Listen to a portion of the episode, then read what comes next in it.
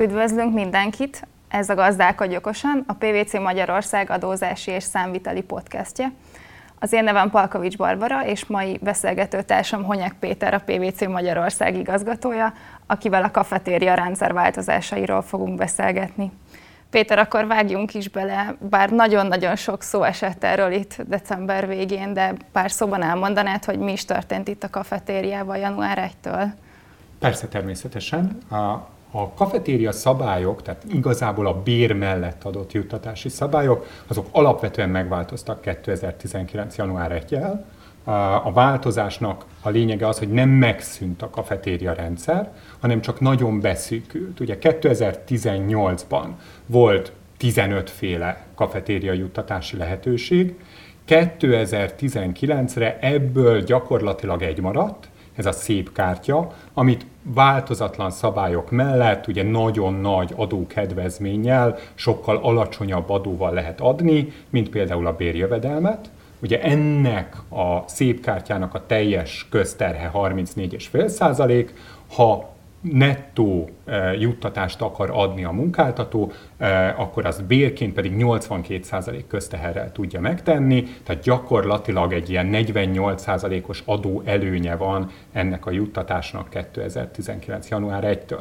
Az összes többi elem, akár a lakás célú kafetéria, akár az önkéntes pénztári hozzájárulás, iskolakezdési támogatás, helyi bérlet, ezek mind bérként válnak adókötelessé. Ez nem azt jelenti, hogy nem adhat ilyet a munkáltató, de sokkal-sokkal magasabb lesz a közterhe. Van, amelyiknek duplája lesz, és valamelyik eddig adómentes volt, most pedig gyakorlatilag bérként adva 82%-os közteherrel fut. Tehát akkor ez egy nagyon drasztikus változás, amiről beszélünk, és voltak egyébként ennek bármilyen átmeneti szabályai? Bizonyos átmeneti szabályok vannak, például a biztosításokra vonatkozóan, de igazi átmenet nem volt. A legnagyobb probléma ezzel az egész változással az, hogy voltak olyan munkavállalók, akik 2018-ban, 17-ben, 16-ban úgy vettek föl lakáshiteleket, hogy azzal számoltak, hogy a munkáltatói kafetériát, bér mellett adott juttatást, azt egy adómentes lakáscélú munkáltatói támogatásként megkaphatják. Ez azt jelentette, hogy mondjuk, ha a munkáltató adott 400 000 forintnyi kafetéria juttatást, akkor azt ők 400 000 forintnyi banki törlesztésre használhatták föl. Ha ehelyett most 2019-ben a munkáltató akar adni támogatást, akkor abból már csak egy olyan 220 000 forintnyi pénz jön ki. Tehát ezek az emberek hirtelenjében egy törvényi változás miatt elvesztették majdnem a felét a kafetéria juttatásuknak. Értem, és egyébként volt, vagy vannak olyan, mert nyilvánvalóan ez a változás egyébként minden társaságot szinte, meg minden munkavállalót is érint, de szerinted vannak olyan társaságok, akiket egy kicsit ez súlyosabban érintett ez a változás? Ez egy nagyon érdekes kérdés. Azt gondolom, hogy igen. Tehát azt gondolom, hogy nagyon eltérően hat ez a szabályrendszer a magas jövedelmű munkavállalókat, foglalkoztató társaságokra, meg az alacsony jövedelműeket. Azért, mert alapvetően a magas jövedelmi munkavállalók számára az, hogy az eddigi mondjuk helyi bérlet juttatás helyett szépkártya juttatást kapjanak, az nem igazi veszteség. Mert hát a magas jövedelműek azért megengedhetik maguknak, hogy étteremben fogyasszanak, megengedhetik maguknak azt, hogy évente 2-3-szor elmenjenek egy wellness hétvégére. Abban az esetben, hogyha ezt most a szépkártyából fogják kifizetni, az is kedvezően adózik, igazi veszteség őket nem éri. Az alacsony jövedelműeknél, illetve valamennyire a lakáshiteleseknél, ugye az a helyzet, hogy eddig például készpénzkafetériát, 100 000 forintnyi pénzt kaptak nagyon kedvező adózással, ha ehelyett a munkáltató azt mondja, hogy ad nekik 100 000 forintnyi szépkártyát, az ugyanannyiba fog kerülni a cégnek, de igazából egy alacsony jövedelmi munkavállaló nem örül annak, hogyha egy szépkártya juttatást kap. Elsősorban azért, mert az ő fogyasztási kosarában nincsen benne az éttermi fogyasztás. Ő alapvetően mondjuk egy bevásárlóközpontban szeretne kenyeret, tejet, akármit vásárolni, tehát nem fér bele neki a napi költségeibe az, hogy étterembe vagy pláne, sőt wellnessbe menjen, ezért ott a munkáltatók inkább arra kényszerülnek rá, hogy bért adjanak ezeknek a munkavállalóknak, pótlólagos bért, a pótlólagos bér pedig többbe kerül. Ugye itt említed a kényszert, tehát hogy a munkáltatói szempontból szerinted a munkáltatóknak, mondjuk egy HR-esnek mi a legnagyobb kihívás ebben a kafetéria változásban az eddigiekhez képest?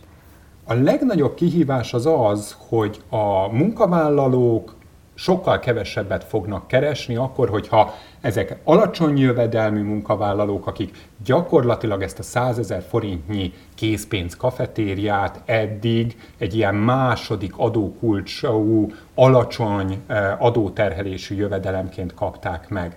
2019-től nő a minimálbér, ezt a megnövekedett minimálbért, ezt a cégnek ki kell gazdálkodnia, emellett kiesik a készpénzkafetéria, ahelyett is alapvetően ezek a munkavállalók inkább készpénzt várnak el, ez kétszeresen megterheli az adott munkáltatónak a költségeit, akkor, hogyha egy kefegyár nem tudja kigazdálkodni azt, hogy a munkabér is megemelkedik, a kedvező adózás is eltűnik a készpénzkafetériánál, akkor a munkavállalók vagy kevesebbet fognak keresni, vagy pedig könnyen lehet, hogy egyszerűen fölállnak és átmennek egy másik munkáltatóhoz.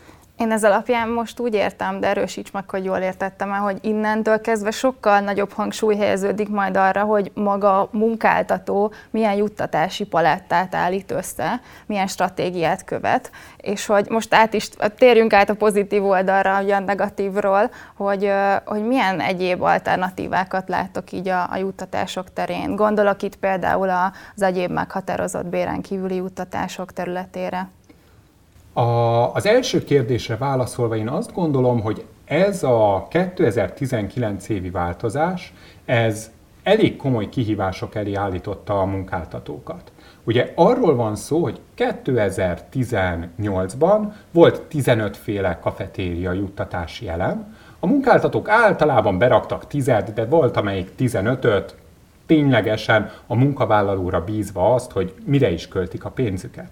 A 2019-től ugye ezeknek a többsége ez sokkal drágábbá vált, ezért a munkáltatók abban gondolkodnak, hogy leginkább ezeket kivezetik. De így már a különböző cégeket nem igazán különbözteti meg az, hogy milyen munkáltató, vagy milyen bér mellett adott juttatásokat adnak. Tehát igazából az egyik munkáltatót a másik munkáltatótól, a Kikirics Kft-t a Kökörcsin Bt-től most már valahogy máshogy kell megkülönböztetni, ezért fontosabb az, hogy HR szempontból, a munkavállalók megtartása szempontból fontosabb az, hogy olyan juttatásokat adjanak, amiknek a munkavállalók ténylegesen nagyon örülnek.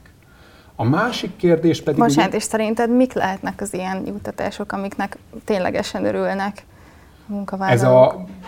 Ha a bér mellett adott juttatásokon gondolkodunk, akkor értelemszerűen olyan juttatásokra kell gondolni, amiken van valamilyen megtakarítás a vállalat oldalán.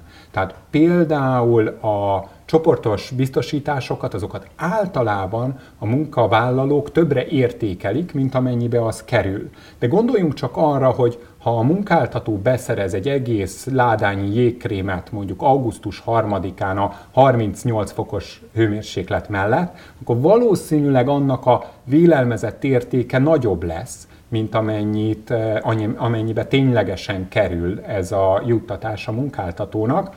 Ilyen dolgokkal lehet megőrizni a munkavállalókat. Persze, nagyon sok más HR lehetőség van a munkáltatók oldalán, rugalmas munkarend, vagy akár a home office-nak a bevezetése, tehát minél inkább rugalmasan lehet a munkát végezni, annál elkötelezettebbek a munkavállalók, ahol ezt be lehet vezetni, értelemszerűen mondjuk egy gyárnál, vagy egy kiskereskedelmi boltnál nem, de ahol ezt be lehet vezetni, ott ez sokban segíthet a munkavállalók megtartásában. Igen, és itt még az alternatíváknál maradva, mostában sok helyen lehetett olvasni az önsegélyező pénztárakról, hogy szerinted ez alternatívaként mennyire jöhet szóban a juttatási rendszer kapcsán? Alapvetően majdnem teljesen zár a kafetéria rendszer 2019-től, szinte minden elemre vonatkozóan azt mondja, hogy ha az nem szépkártya, akkor az bérként adóköteles. Van egy darab ilyen juttatási elem, amivel egy kicsit adót lehet optimalizálni, adót lehet megtakarítani. Ugye ez az önsegélyező pénztárakon keresztül adott célzott szolgáltatás. Ez a célzott szolgáltatás gyakorlatilag azt jelenti, hogy a munkáltató megrendel bizonyos szolgáltatásokat a pénztártól a munkavállalóknak a javára, és ezeket a szolgáltatásokat a pénztár közvetlenül odaadja a munkavállalóknak. Ilyen esetben igazából még lakáshitel törlesztésre is van lehetőség, és akkor, hogyha ezt egy önkéntes pénztáron keresztül adják, akkor annak a teljes közterhe gyakorlatilag fele annyi, mint hogyha a munkáltató bért adna a munkavállalónak, tehát azért vannak még bizonyos lehetőségek a bér mellett adott juttatások optimalizációjára. És ezen a vonalon maradva, hogyha én most felhívnálak téged, Péter, hogy én egy társaság vagyok, és decemberben már abszolút semmi időm nem volt arra, hogy ezt az egész kafetéria változást átgondoljam, és kérlek segíts nekem, akkor milyen tanácsot adnál nekem? Abban az esetben, hogyha ezek a munkavállalók, akik érintettek a juttatással kapcsolatban, magas jövedelműek, akkor valószínűleg a legegyszerűbb dolog az, hogy egyszerűen szépkártyát kell adni nekik. Ha nem erről van szó, akkor több lehetőség van, tehát alacsonyabb jövedelmű munkavállalók esetében mindenképpen érdemes elgondolkodni, akár a célzott szolgáltatáson, akár különböző olyan vállalati juttatásokon, amit minden munkavállaló elérhet, legyen ez akár egy gyümölcsnap, vagy minden munkavállaló számára elérhető reggeli. Lehetséges, hogy az ilyen típusú juttatások, amik egyébként adóban kevesebbe kerülnek, mint a bér, ezek alkalmasak a munkavállalók megtartására. Tehát mindenképpen azt hangsúlyoznám ki, hogy olyan juttatásokat érdemes megtartani, ami a munkavállalók megtartásában segít, amit a munkavállalók nagyobb értékre taksálnak, mint amennyibe az a cég oldalán kerül. Hogyha nincs ilyen, akkor legegyszerűbb bért adni. Ha megengeded, akkor a beszélgetés lezárásaként röviden összefoglalnám akkor, hogy én akkor úgy értem, hogy az most az álláspontot, hogy bár nagyon leszűkült a kafetéria rendszer, azért a reményt nem érdemes feladni, és utána kell menni, hogy milyen egyéb alternatív juttatásokat lehet beletenni az egyes társaságok juttatási palettájába. Mert ugye itt vannak nagyon érdekes dolgok, mint az önsegélyező pénztár, vagy a béren kívüli juttatások például. Ez így van, tehát 2019-től továbbra is vannak bér mellett adott juttatások. Nagyon attól függ, hogy milyen a munkavállalóknak a vagyoni helyzete, ehhez kell hozzászabni igazából a bér mellett adott juttatásoknak a rendszerét, és mindig azt kell vagy legfontosabb elemként figyelembe venni, hogy vajon az adott elemnek, adott juttatási elemnek a bevezetése az a munkavállalók megtartását szolgálja-e, vagy sem. Rendben, azt gondolom, hogy ez tökéletes lezárás volt. Köszönöm szépen a beszélgetést. Én is köszönöm. Bízunk benne, hogy hasznosnak találták ezt a mai beszélgetést. A jövőben újabb számviteli és adózási podcastekkel jelentkezünk, amit a PwC.hu honlapon, a Soundcloudon és az iTunes-on fognak majd elérni.